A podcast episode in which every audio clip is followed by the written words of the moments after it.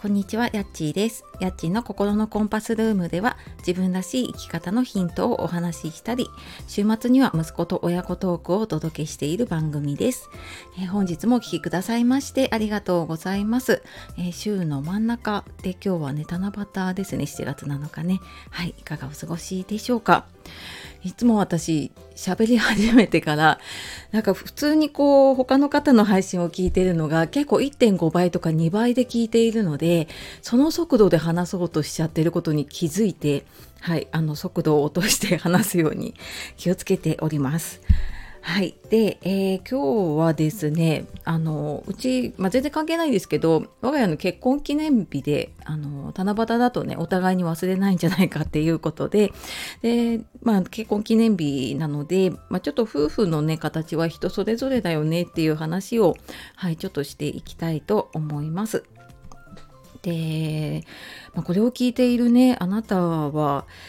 なんか理想の夫婦像とかなんかこんな夫婦だといいなみたいなのってありますか？まあ、もしかしたらねあの今結婚している方だとね現実的な話ですけどもしかしてこれから結婚する方だときっとねあの理想の夫婦とかあこんな風になったらいいなっていうのがねあるんじゃないかなと思います。で私は結婚して10、13年かな本当私こういうのが疎いのであのあれなんですけどはい13年かな経ってでやっぱりね理想の夫婦像ってどっかではあるんだけれどもなんかそこに縛られなくなって自分たちのなんか心地よい形なんか自分たちにとってこうベストな形っていうのを見つけられるようになってからなんかすごく幸せというかね楽しく過ごせるようになったなって思っています。でじゃあそれまでどうだったかっていうとうん、やっぱり育った環境がね違う2人が夫婦になるので価値観も違うしでお互いにそれがもう常識というかね当たり前になっているんですよね。でなんか私はそこにずっと気づかずに夫婦はこうあるべきだとか なんか自分の中で勝手に妻はこうしなきゃいけないとか母だからこうするべきみたいなのがすごく多くってその自分の作った理想の夫婦とか理想の家族にあの当てはめようとしてたんですね。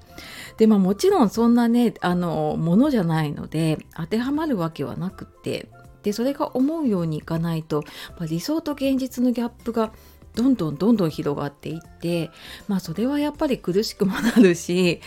うんなんかねこう生きづらいというかなんか過ごしにくいなって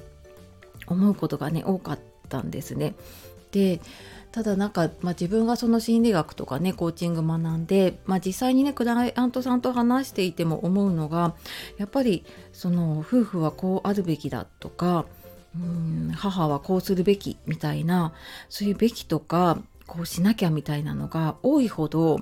やっぱりなんかもうこう何て言う心が縮こまっちゃうっていうのかな、うん、辛くなることが多いよなっていうふうに感じますね。なのでなんか自分がなんかどういうのをね理想だと思ってるかっていうのを知っておくのも大事だしだけどそれが必ず叶うわけじゃないし、うん、なんかでもその形を思い描いた上でじゃあ現実、うん、まあ例えばねこう家族ずっと一緒にいるべきだってまあ、私も思ってたけれどもでも実際は家族それぞれのね一人の時間を過ごしているのが心地がいいって思っている家族だとしたらみんなで出かけることが苦痛になっちゃうんですよね。なんかそんな苦痛なことを理想に当てはめるためにやってても誰も楽しくないし誰も得をしないなって私も気づいてでそこからはまあなんかそれぞれのねあの好きなことをやればいいしなんかそれぞれ好きなことができる場所に出かければいいなとかあとはまあその時その時でね、まあ、今回はえっ、と子供がねこう楽しめる場所に行こうとかそういうふうにしたりはしますけどうん、なんかそんなにこう、うん、いつもいつもお休みとかにねあの必ずこうしなきゃとか自分は母親だから全部やらなきゃいけないとかっていうこととかもねまだだなんかそういうのをこう手放していくとうん、なんかここは手放していいなとかここを手放してもなんとかなるなっていうちょっと肩の荷物を下ろしていくとあなんか夫婦の形って人それぞれでいいんだよなって、はい、すごくなんか楽にねあの過ごせるようになったかなって思います。まあそうは言ってもねやっぱり毎日顔合わせたりしていると、まあ、イライラもするし あのぶつかることもあると思います。ででもねそんな時にうんなんか、まあ、これがうちの形だしうんなんかこれでいいんだよなって思えるものがねあの見つかっていると何て言うのかな心の拠り所になるんじゃないかなと思いました。はい。というわけで今日は、えー、夫婦の形は人それぞれっていうお話をしてきました、えー、最後までお聴きくださいましてありがとうございました。では、えー、素敵な一日七夕をねお過ごしください。さようならまたね